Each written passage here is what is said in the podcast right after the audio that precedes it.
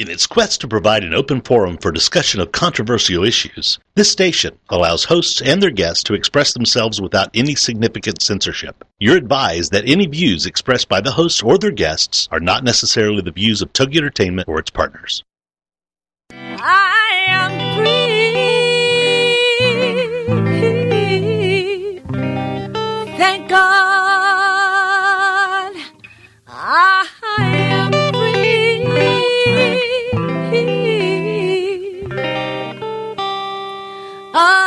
Am. This is I'm Not the Woman I Used to Be. I'm Free with Minister Diane Jones. Ladies, this is the show that's here to give you stories of hope and healing from someone who has been there, someone who has fought back from the horrors of incest. Minister Diane's innocence was stolen from her in the land of alcoholism and mental illness, which led to her being emotionally, physically, and sexually abused by her parents. Yet, in spite of the trauma of her early years, she went on to become a successful wife, mother, registered nurse, and minister of the gospel of Jesus Christ. Plus, she's a virtuous woman who can help you find that woman in your life. Don't let the weight of this world or things that happen to you control your life. This is I'm Not the Woman I Used to Be. I'm Free on TogiNet. And now, here is your host, Minister Diane Jones. Hello, people. Hey, and happy Monday to you.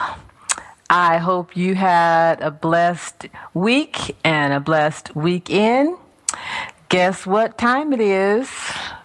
That's right, you guessed it. It is tea time. I am prepared. I am drinking. Um, I don't know if I can say this is a favorite, but it's just, uh, you know, it'll do. um, at least that's the way I'm feeling tonight, anyway. I'm drinking, my rose hip and hibiscus flowers. So I'm just kind of in a chill, relaxed mode, but I'm excited.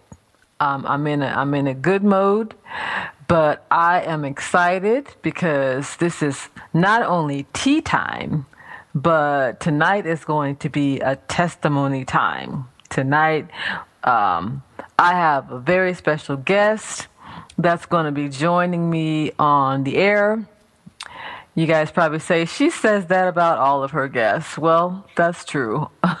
all of my guests are very special to me, and that is because uh, when I first started planning this show, and I was praying about how to format the show and and how what kinds of guests I should have on the show. The Lord told me um, to have everyday people, everyday people, people like you and people like me, on the show. Um, not to look for popular or celebrity types, but to look for everyday people. And I believe that's because He wanted you the listeners, my listeners, to know that our topics, the things that we deal with on this show, are for everyone. They're for everyone. He didn't want you to feel out of touch with the the speakers, the guest speakers. So anyway, um, my very special guest uh, that's going to join me, her name is Constance Martin. She is, um, I don't think she'll mind me telling her age. she is 57 years old. She currently resides in Maryland. That's all I will give of her location. Um, we recently met through It's Getting Better All the Time Mental Health Outreach Ministries in Maryland. That is how we met. We met through that program. As some of you all may know, I think I shared with you that uh, I was invited on there to be um, to to be interviewed and to tell my story. And um, she contacted me after listening to uh, that interview. So anyway, let me see what else do I want to say before I um, before I have Constance say something to you all. I will tell you that Constance was molested at the age of four. She escaped being molested again as she got older, but faced constant intimidation and threats of molestation again, you know, throughout her life, um, at different times in her life. Um, she's going to share the pain of her childhood and the victories that she's gained since then, uh, as well as how she's how she's gained those victories, how she overcame the pain in her life. Hey, that's what we do on this show, right? We deal with some very serious issues.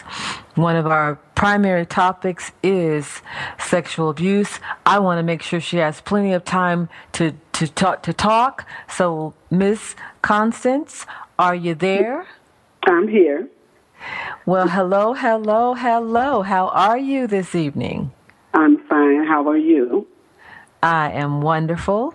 I'm good. wonderful. Good. I I think you told me that you were going to be getting your tea. Um, I did. okay, well then, would you kindly share with us what kind of tea you're drinking? Perhaps it'll be something that people are interested in. well, I didn't have a herbal tea tonight. I just had um, uh, regular tea, uh, rose, uh, red rose tea. That's what it is, red rose tea. That's the Oh. brand. Okay, so Okay. I would like to have had something else, but that's all I could get today. So I've had my tea. Red rose tea sounds good to me. It was good. if you're a tea drinker, then you know most most almost any flavor will sound good to a tea drinker, and I am Yes. a tea tea drinker. yeah, you've told me. Yes. okay. Yeah. Well, how are you feeling about being on the air? You, you okay so far? Uh, so far, I'm okay. A little, you know, of course, a little first time on the air, kind of, ooh, but anyway, I'm okay. Right, right. Okay, yes. that's to be expected. That's to be Yeah. expected. I still get that way sometimes myself. so I Just just before wanted coming on, huh? Yes, yes. I wanted to welcome you to our show. I wanted to thank you so much for coming on the air and being willing to talk to us, um, especially since this, this is your first time doing this. Um, I know that you have a website, and I researched some of the things on your website, your testimony, and um, I pulled up your mission statement from your website. So I'm going to kind of read your mission Okay. statement here so that we can just kind of open up that way. Okay? Okay. All right. Constance says her mission is to foster, encourage, and inspire, to make a difference in someone's life, to share spiritual insight through the Word of God, deeds, experiences, and victories, to serve God by being a symbol of hope to be a link to understanding and an assurance in seeing a castle of realized dreams. If there is no test, there will be no testimony. To share God's love through the gospel of Jesus Christ to the unsaved, unchurched, and the uncommitted. To reach the lost because God desires all men to come to repentance and remission of sins in Jesus' name. To remember, God uses our circumstances to make us strong. Uh, amen. Amen. Amen.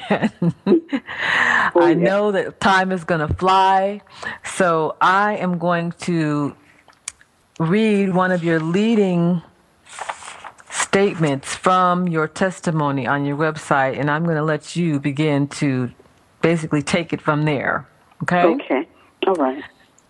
Um, on page one of your testimony says here going back as far as I can remember, it seemed as though I never belonged anywhere or to anybody.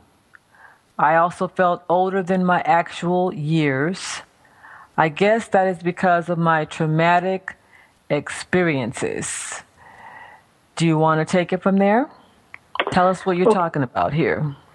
Okay, well, you know, looking back on that, because I was molested at um, an early age of three or four years old, I um, think that caused me to to feel older, to not feel that I belonged in any place, any one place, and that may be because of the separating of the self to protect your spirit and your mind. Sometimes you just kind of separate from the physical experiences that you go through. And um, that experience that I had as, as a young kid took many years, many years to remember. And that was through therapy, psychotherapy, as well as hypnotic therapy, you know. And um, I had blocked it because the, the, it was so horrific. Excuse me. And um, on, on one occasion, to give you an example, one occasion, I always spent the weekends at my godmother's. And she usually came to get me on Friday evening after work. And this particular Friday, um, she didn't come. And um, my mother and someone that she was with took me to my godmother's. My godmother was not home, but when she came home, I was sitting on her front. Uh, I think her mother was home because her mother was always there. I just think that no one attempted to find out if she was there. You got about how? a minute before the break, okay? Okay. so Okay. anyway, when when she would, would come home, she would have to tend to the crisis that I was involved in at that time. Mm-hmm. Um, I went in, and like I said, I was I had been traumatized.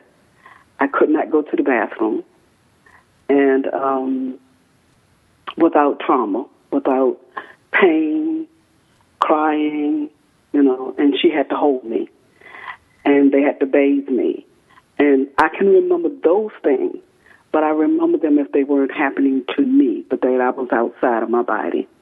Mm-hmm. Yes. Um, Here come the tunes. Hold that um until we come back, okay? okay.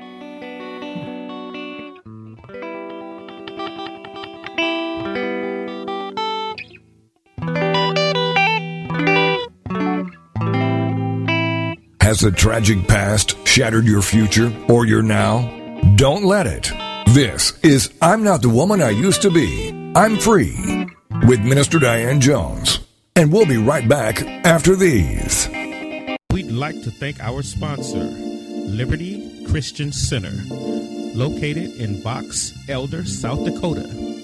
They are a non denominational, Bible based, Holy Spirit led deliverance ministry. Pastor Charles and Romika White, Liberty Christian Center. Get ready for Officer Radio. Every Thursday at 2 p.m. Eastern, only on Officer.com. It's powered by the worldwide resources of Officer.com and hosted by editor in chief of Officer.com and 30 year law enforcement veteran Frank Borelli. Officer.com is your source for the latest news, trends, and issues facing the law enforcement community, which change almost daily. New regulations, new things to know about that affect all in law enforcement. Join us each week as Officer Borelli and his guest examine, dissect, and discuss the issues facing our industry. Call in live and join the conversation to get your voice heard. For more law enforcement news and more about the show, go to officer.com. You can even find us on Facebook and Twitter. Then join us live every Thursday afternoon at 2 p.m. Eastern, only on officer.com. Thank God I am free.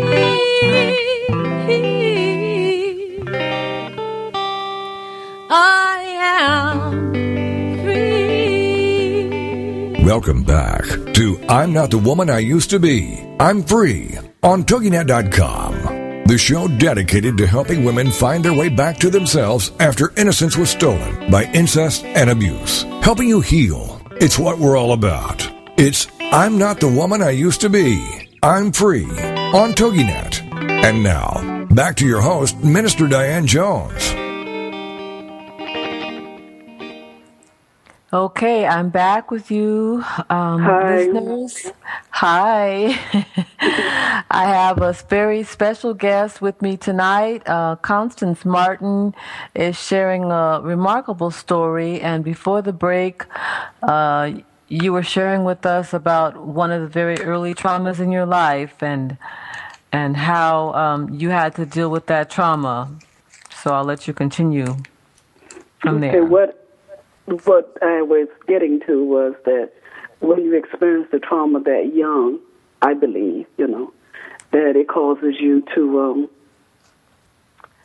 not uh, people would say split personalities, but not that severe, but you kind of compartmentalize yourself to the side, box yourself off, so that you can handle what is happening to you, you know.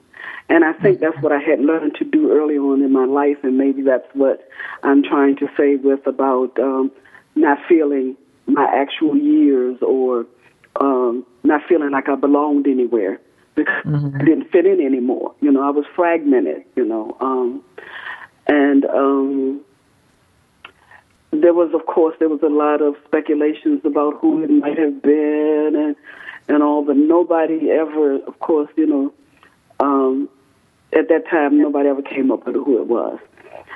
I did not remember who the person was until I was much older, when I started piecing together when I started feeling uneasy around this person because this person continued to come to my mother's home. Okay, um, he was a frequent um, uh, visitor, and um, it wasn't up until maybe 25 years ago, maybe I would say, maybe yeah, about 25 years ago, when um, my mother began to talk about children not be, being safe in their home, you know, and that um, she had always protected her children. And see, uh, I helped her keep that secret. That's what I helped her keep that secret. I never wanted to hurt my mother by saying you didn't protect me, but I did myself and my mother injustice by not by not letting it be told. Um, she says, and I think maybe she wanted me to say something um, more than I did because she says that um, I became angry as she talked about how she always. I think we must have been either watching a show or somebody had shared some information, and she said that's why I always protected my kids. That's why I always never left my children with so and so and things like that. And I found myself getting, you know, so filled up, and I'm saying, why is she lying? You know, or does she really not know? So anyway, when she, she continued this, um, she said, you know, it was like a time um, when this person that um, that assaulted me was at the home, and my mother um, had some guests, and they were playing cards and drinking or what have you. And she said, and he he went upstairs to uh, go to the bathroom, and then I heard one of my children crying, you know, and she said, and I, you know, made him come downstairs, and. um I became angry and said, Mama, you know who it was. You know which one of your children it was, and you know why I was crying. Uh, she just never said anything, but I, I did say that to her. Okay, so so actually, in a in a actually, even though you never really talked about it, you did kind of give her an opportunity to come clean, huh? Yes, you know, and and and she then uh, kind of was like, "Oh, I don't know what you're talking about," type thing, you know, pull back, you know, and I'm sure it was too painful for her, you know, but um, that um, on her watch, one of the children were uh, was molested. Right. And you know that is such a common response. Um, I, that is such a common response from from the mothers, especially the mothers of victims, the mothers who have been molested as children. Often the mothers are in denial. Not only the mothers, but sometimes other uh, family members, extended family members. That's their response is that they want to deny it. Yes. They they will deny it. I even I think I highlighted it, and I'm kind of skipping around here, but I think uh, let me find that statement here. Um, you said I felt I couldn't tell my mother for two reasons. One, she probably wouldn't have believed me, and if Right. she would, I didn't want to hurt her with the announcement that everybody she invited into her home wasn't trustworthy. So isn't that kind of like you you hit on two very important things there. Um, one, you didn't even have the sense that she would believe you if you did tell her. Exactly. And that's a tragedy in itself because that is so true of most situations. There's already something going on in the home environment that fosters a sense of, uh, you know, where you, you don't have full confidence that you could go to these to to, to our loved ones and actually te- tell them Well, what's going to- on. to- you know, when you're, as you have often said, uh, something about dysfunctional families, where you know it's a dysfunctional family, and each person plays a role. You know, I Uh-huh. think, and um, in those roles, they don't. If they give up that role that they playing, they, they one have to admit their their guilt. You know, or right. their part in it, and then they too have to change more than likely. You know, Right, and right. change change takes takes a, a lot to do. You know, like like in therapy, that's work.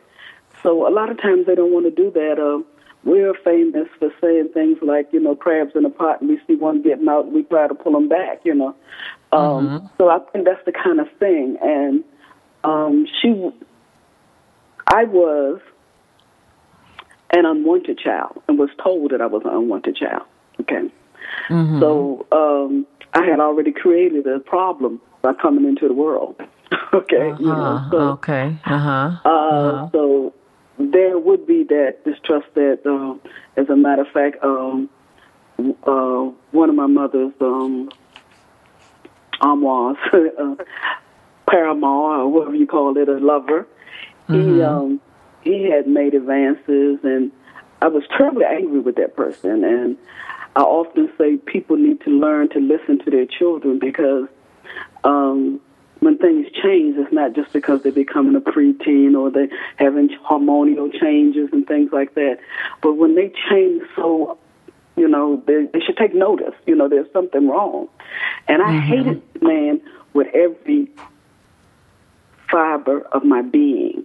You know, and we would even come uh, to physical blows. And she would say that I didn't want her to have a man, that I was trying to chase him from her, you know. Well, well, let So me I stop think- you there. So that hold on a second. I want to make sure our listeners understand that now you're now you have fast forwarded. We're not talking about when you're four years old anymore. Now No. this is later in your life when you're like around what age? Well, this started when I was about seven to nine, and it continued until I left home at about uh, 14. Okay, so mm-hmm. so you're sharing with us how the the. The, the, the event that happened when you were about three or four was just the beginning Yes, just the beginning. trauma in your life. It was just the beginning. And before we moved into that, I wanted to emphasize the second point that you said about even if you'd have shared it with your mom, you didn't want.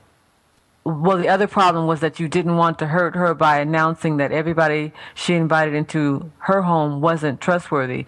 Yes. It sounds to me like there there might have been some concern on your part if first of all you were always told that you were you were not wanted then maybe you had that burden and that concern of if I tell her something bad you know then I'll it'll further alienate me from her you know kind of like wanting her not wanting her to reject you any further is there is there any truth in my thinking or is that There's just partially there there was there's some to that, you know, and Okay. um, because there was also physical abuse in the home.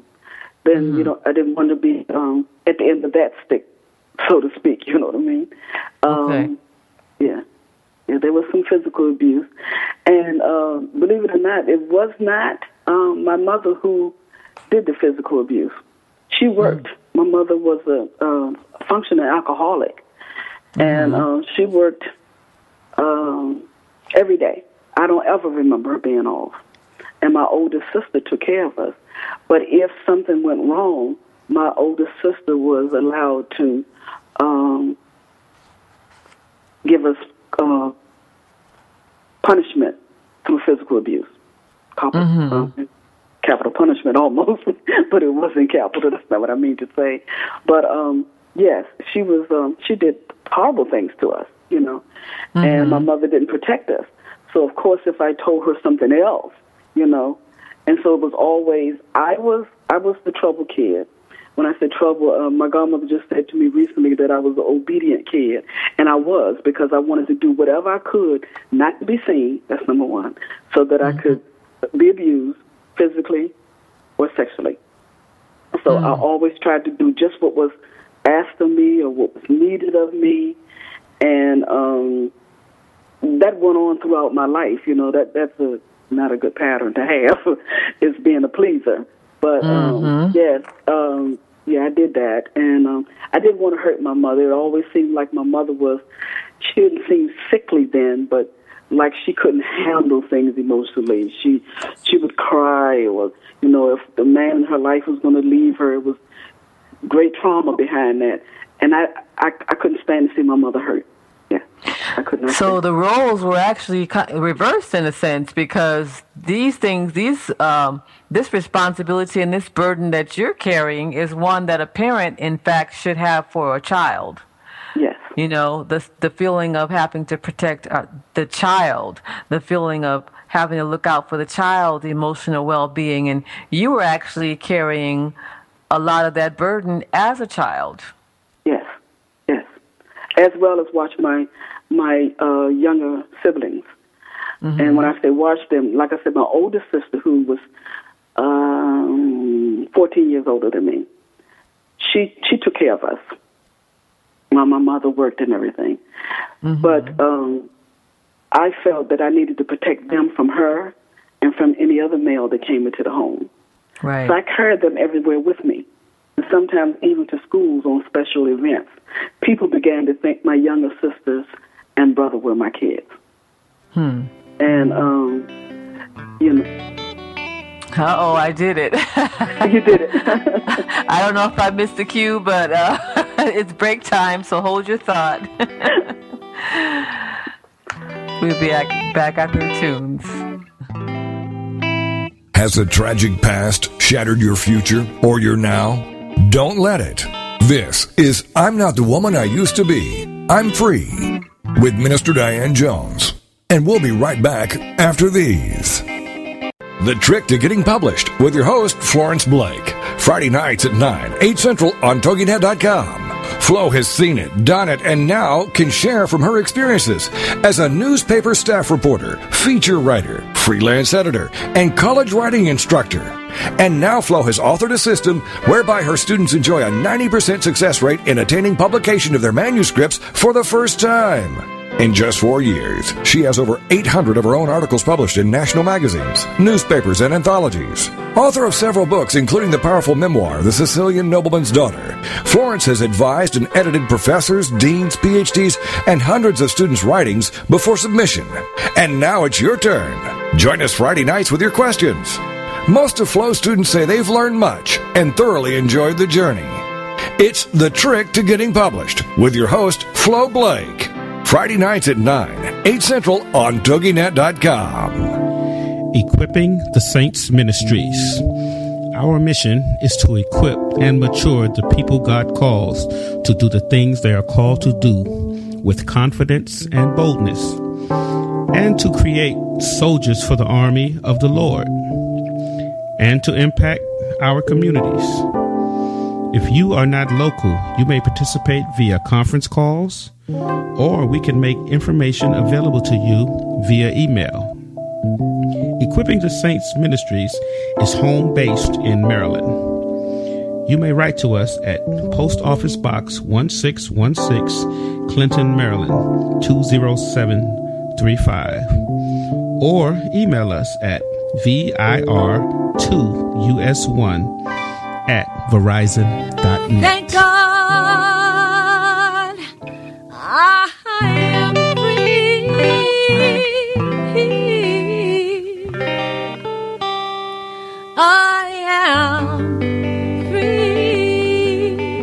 Welcome back to I'm Not the Woman I Used to Be. I'm Free on TogiNet.com. The show dedicated to helping women find their way back to themselves after innocence was stolen by incest and abuse. Helping you heal. It's what we're all about. It's I'm Not the Woman I Used to Be. I'm Free on TogiNet. And now, back to your host, Minister Diane Jones.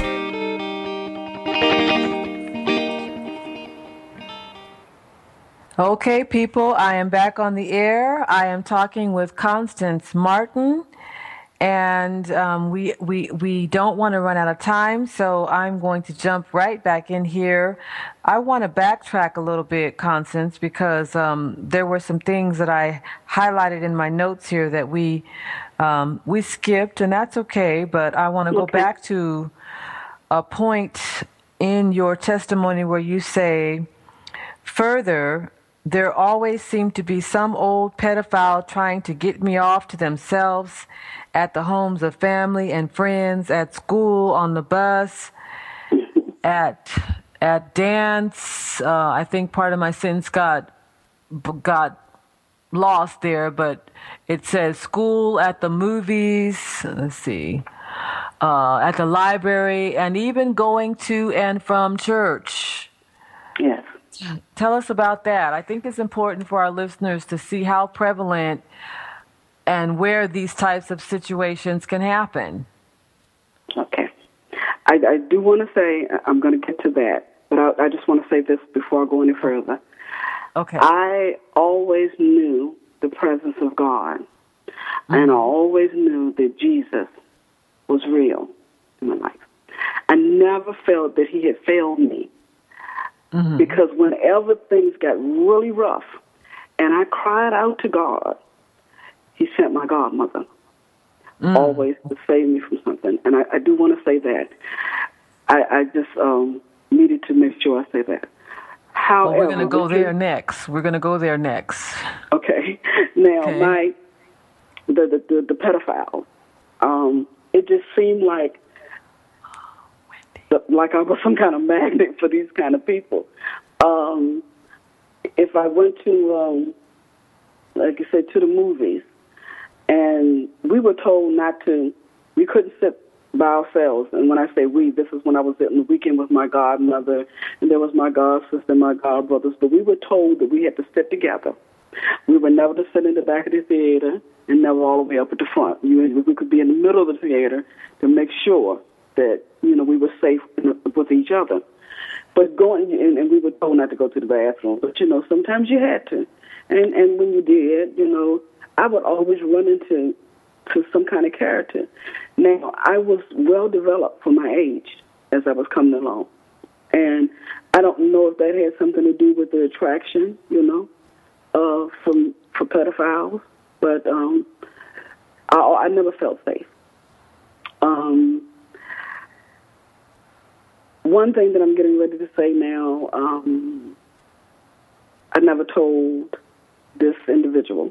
Okay, my my godmother, like I said, she was she was to take she took care of me, you know, most of my life, and my godfather, who just recently passed. My godmother thinks he was the best and only father that I knew because my father wasn't in my life, okay? Mm-hmm. And she has no idea of who he really was, okay? And um, he was never able to actually um, do any anything physically to me. He tried. And I think that's where I say to you, um, I'll say in my writing about how a grandmother figure, which was her mother, always protected me. And I knew she carried my secrets to the grave with her. Okay? And she taught me how to protect myself. And I used to uh, sleep later. She would get up and fix breakfast and stuff. And when I started telling her about where I encountered him, and she began to uh, wonder out loud. She would say things like he had no business in that room or he had no business here. So she would wake me up before she got up in the morning and came downstairs to fix breakfast for the family.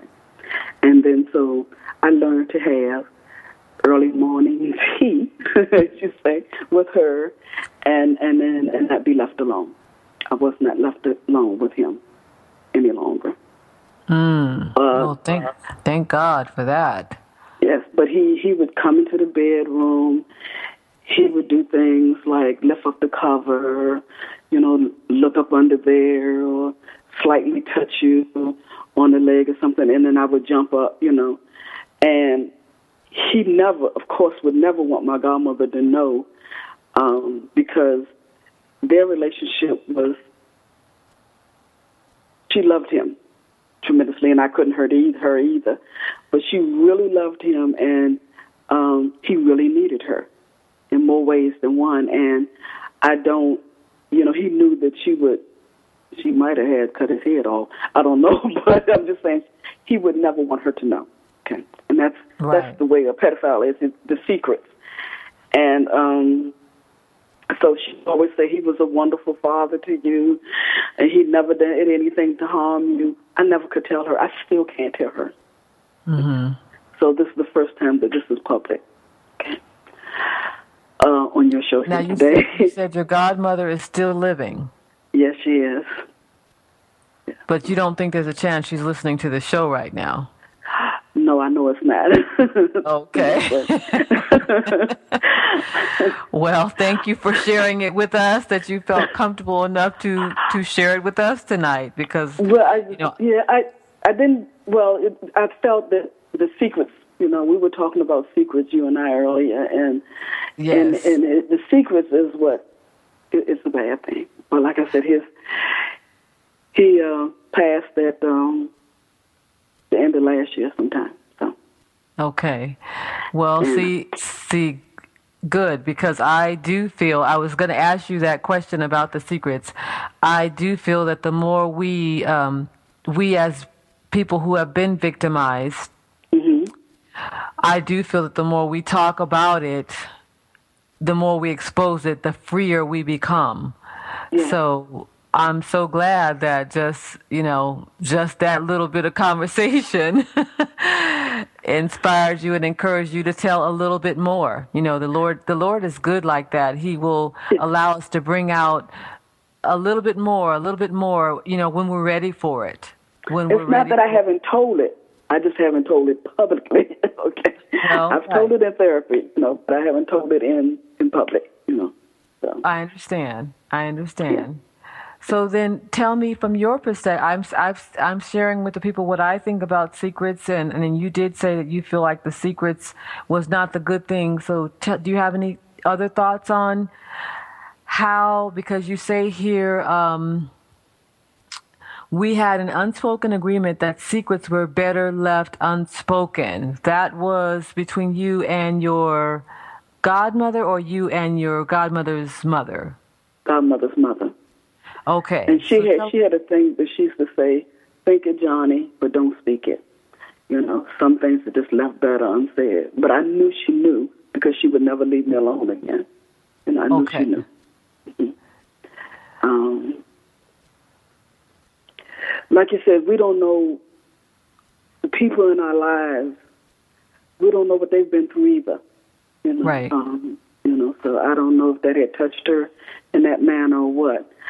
Um, sometimes my godmother has said throughout my life that little girls are, um, I can't think of the word she uses now, but in other words, invite those kind of things. Okay? Or dangerous and tell and tell lies on men. So I knew that I couldn't tell her. But my godfather was after me. I became pregnant early, my godfather was after me even after I was pregnant.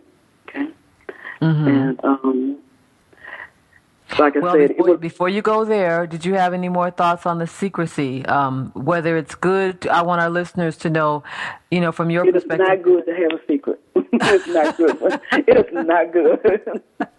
I'm sorry, I didn't listen. Basically, it is not good. I tell my grandchildren now, don't you know, let's bring it out in the open and we'll deal with it. I, I teach Uh-huh. them that now. You know, I have 2 Uh-huh. granddaughters and seven grandsons, but and um, I don't believe that molestation just happens to girls either. You know, so. Right, right. So it's very important uh, as a parent, even if we're listening now and we just want to be informed, it's very important to foster a relationship with your Yes. children where they feel like they can trust you, Yes, yes. where they Yeah. feel like they can come to you with anything and trust you, not having to be like Constance, who felt like and knew really that she couldn't tell anybody. I mean, you know, you know what I mean. Like the people that really needed to know that you couldn't, you didn't have that sense of safety and trust. No, and and and and another thing, in our neighborhood, you know, and the times were different.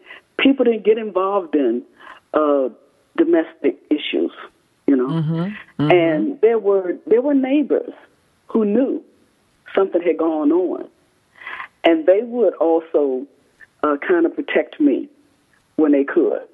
But nobody said anything. There wasn't it wasn't something that was said, and I was right. allowed to talk to them. I was allowed to talk. There are two ladies that I was allowed allowed to talk to, and um, you know, we just didn't talk about it. You know, um, although one lady allowed me to talk about my anger and hurt and the things that um, this last man, not my godfather, but um, we can call him my stepfather. He's not my stepfather. He never married my mother, but my mother had three children by him. You know, and We got about the- a minute before we go to the tunes again, just to Okay. just to FYI.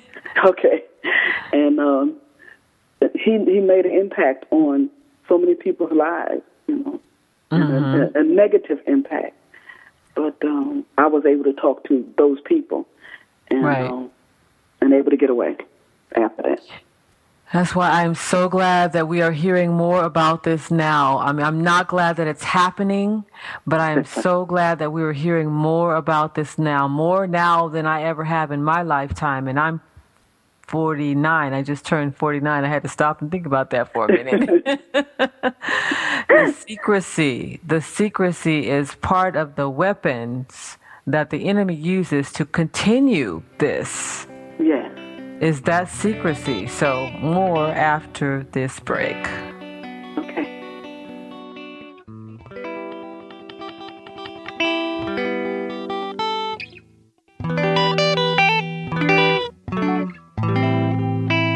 Has a tragic past shattered your future or your now? Don't let it. This is I'm Not the Woman I Used to Be. I'm Free with Minister Diane Jones. And we'll be right back after these. The Story of Me is a captivating and inspiring account of a woman able to overcome incest, abuse, and neglect to find a second chance at happiness. It is a story for those who have loved and been rejected, who have dreamt and fallen short, who have survived abuse, molestation, rape, or incest. The story of me is very inspirational for those who may see or find themselves in Diane Jones's story. You may purchase your copy of The Story of Me online at www.authorhouse.com or any of the major bookstores.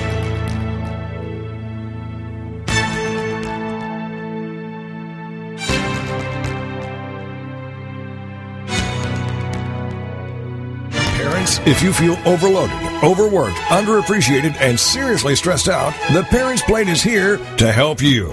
The Parents Plate with Brenda Nixon. Tuesday mornings at 10 a.m. Eastern, 9 a.m. Central on TogiNet. It's time to build stronger families through parent empowerment. And that's what the Parents Plate does. The Parents Plate understands the busyness of life and balancing child rearing and other commitments. Brenda Nixon will be talking to noted experts and authors on all issues, from teething to teen driving. Brenda Nixon is a nationally recognized speaker to parents and child care professionals and author of the award-winning The Birth to Five book. From Fox 4 in Kansas City to schools and synagogues to businesses to bookstores, conferences to churches, audiences rave that Brenda engages, educates, and encourages. For more information on Brenda and her books, check out her website, brendanixon.com. The Parents Plate is loaded with information and affirmation. The Parents Plate with Brenda Nixon. Tuesdays at 10 a.m. Eastern, 9 a.m. Central on TogiNet.com. Thank God I am free.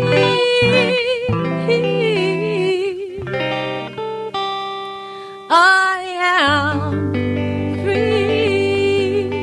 free. Welcome back to I'm Not the Woman I Used to Be. I'm Free on TogiNet.com. The show dedicated to helping women find their way back to themselves after innocence was stolen by incest and abuse. Helping you heal. It's what we're all about. It's I'm Not the Woman I Used to Be. I'm Free on TogiNet. And now, back to your host, Minister Diane Jones. This is Diane Jones. I am talking with Constance Martin.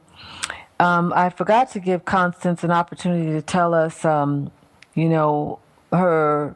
Well, at the end of the show, we'll we'll we'll get that in. We'll tell you a little bit about what she does and what she's doing in her in her spare time. But we are talking about molestation. We are talking about the impact of molestation, but we are also talking about, we will be talking about how she overcame and how she is overcoming the trauma and the pain of her childhood and of of being molested. So Constance, you you started to you started talking about getting pregnant at a young age. Yes. Um, I, I believe that promiscuity, I believe that even things like um, uh, early marriage and sometimes just getting into, uh, how should I say, uh, bad relationships is, is, a, is some of the aftermath of molestation.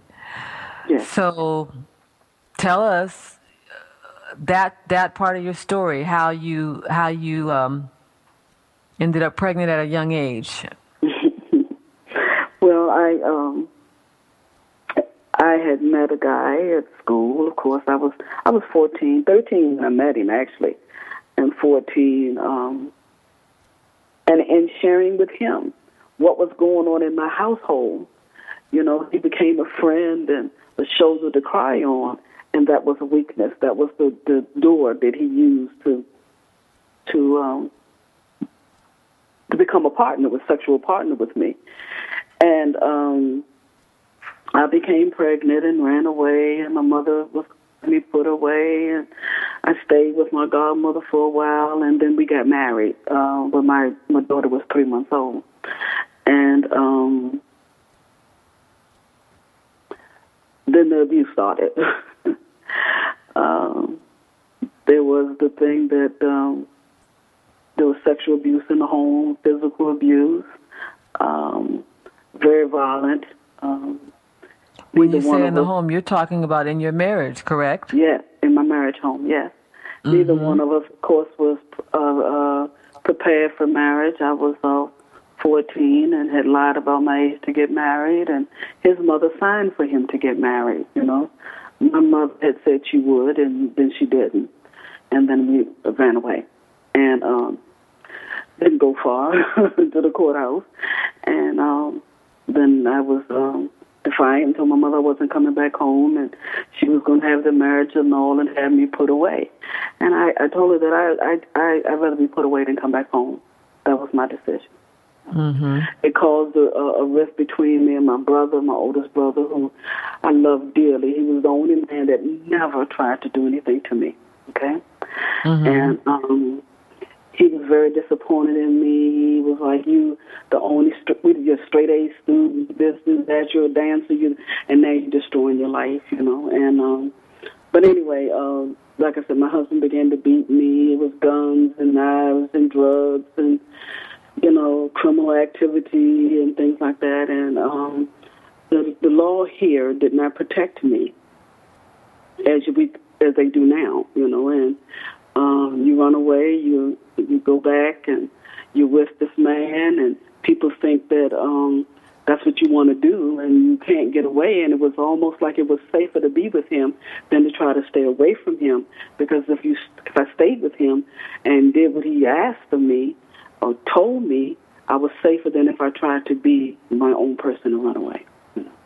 So I had gotten jobs, and as I came along, and he had come on jobs and was violent to me on the jobs, and kidnapped my baby when she was four, um, four years old, and um, it was just a whole bunch of trauma, you know. And it took many years, many years to get uh, from up under that. Just a living nightmare. Living nightmare. That's what it was. A living nightmare. And I was not living in the home with him after my daughter was four. But it took up until 1980, I think it was 83 or so, before the divorce was final. Mm-hmm. Uh, it was it was a nightmare. so because there was And- so many criminal cases in between that the divorce was put on the you know the back burner. You know? Now, do you mind telling? I don't know how relevant it is, but do you mind telling our listeners when you say, "Oh, here," where you where you were living at the time, what general area is? Do you The District feel comfortable? Oh, okay, okay, and so we want to, you know, we we want to touch. We're talking about this because so many people don't understand why why women how they get in those situations and why they stay in those situations. And first of all, trauma trauma can lead to us trying to escape for one thing trying to you're trying to leave one bad situation hoping for a better situation mm-hmm. correct Yes, exactly. that's one thing right there is just trying to get out of a one bad situation you know but because now you've been violated because you really and truly have been stripped of knowing what is even good for you at that age especially Yes. you know you're you're we're often drawn to the same type of individual Yes. and I believe that that's a spiritual thing too. We're often drawn to the same type of spirit, the same type of individual that we were trying to get away from. There's Yes. like a generational curse and a cycle that starts to happen. Yes. And people don't understand how you end up in that in that predicament, but for so many people that is exactly what happens. And it's not always easy to get out. No, it's not. And um, these type of people tend to have people around them that would help them keep things covered up, as we said, with the secrets and and the cover up. And with my um, my then husband, his friends, um, his street friends, helped abuse me, helped him kidnap me, and my kid, all kinds of things. It was just horrible. And in order to get away from him, I what I did was turn him in because the domestic courts would not help me. So I knew of criminal activity. So I risked my child's life and my life by turning him in for his criminal activity, Mm, mm, which was which went with those people that he hung with, mm-hmm. those other criminal people, and so our lives were in danger, and we were under protection for uh, for a while, you know, and um, until court time, things like that. It, it was it was a horrible time, and and my daughter, I used to take to work with me every day. I wouldn't take her to a, a babysitter or a daycare, and I would sneak her in. I worked at the National Archives, and I would sneak her in through the basement lamp, and and, and put her up under my desk every day, you know, so mm-hmm. that and she was a very quiet child, so that would nobody know she was there Wow. because I I had to protect her. Amazing, amazing, amazing. And, you know, because I can relate to so much of this, I am just, it's just amazing at what God brought you through. You know, Yes. that you are even able, you know, that you're even saying today and that you're able to share this with us. And because we're running out of time, I want you to talk about the times when you, um, were basically hospitalized because of all of this? How how did, how did things you know things basically went from bad to worse still Yes, before it it got before it got it better, did. huh? Before it got better, it, it did. Um, because people began not to believe the things that happened, you know, or Mm-hmm. people people have a tendency to say, "Get over it." That was in your past, you know, Mm-hmm. and um, so you have no place to turn. And throughout life, I was was in some kind of therapy, you know, and I was misdiagnosed. I was over over uh, medicated, you know, more uh, over medicated than anything. I was going to say under medicated, but I don't think that ever happened. And uh, so um, I found an escape through those those pills, you know, and that I could just be in a fog. I could just function and be in a fog in that field, and so that became very dangerous, you know, because then I um, through throughout that part of my life, I did things that I shouldn't have done, you know, and um, but I could cover it up with the with the the drug the drugs um, being anesthetized. That's what I'm trying to say. So anyway, I wound up in the hospital several times for attempted uh, suicide and things like that. And um,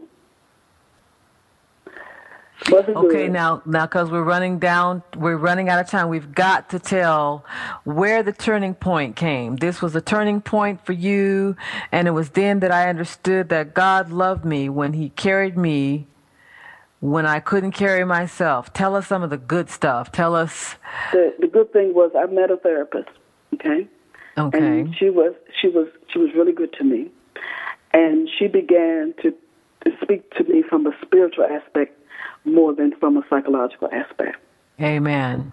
and and she she led me to know that it was all right that I would have a separation from reality so that I could heal and come back okay Mm-hmm. mm-hmm. and um she worked off the clock with me, you know. And when I ran, would run away, when I would do all kinds of crazy things, she would be there and come get me or send a family member for me or whatever. But that's when I knew, and and and I began to go back to church because I had stopped going to church for a while. I began to go back to church and and um, I just began to know, remember that God loved me always, you know.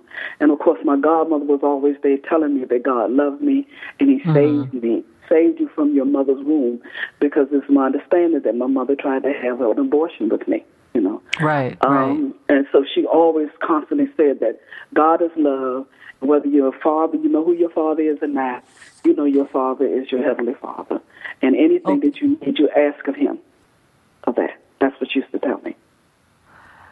Well, Constance, we've only got 15 seconds. Um, if, would you be willing to come back on the on the show to continue this? Sure, sure. Wonderful, wonderful. People, you if you want to go on, I would love to have you. if people, if you want to read some, read Constance's testimony, her website is right the all the words dot com right the all the words dot com. I'm going to have her back on the show as soon as possible so we can continue talking about the goodness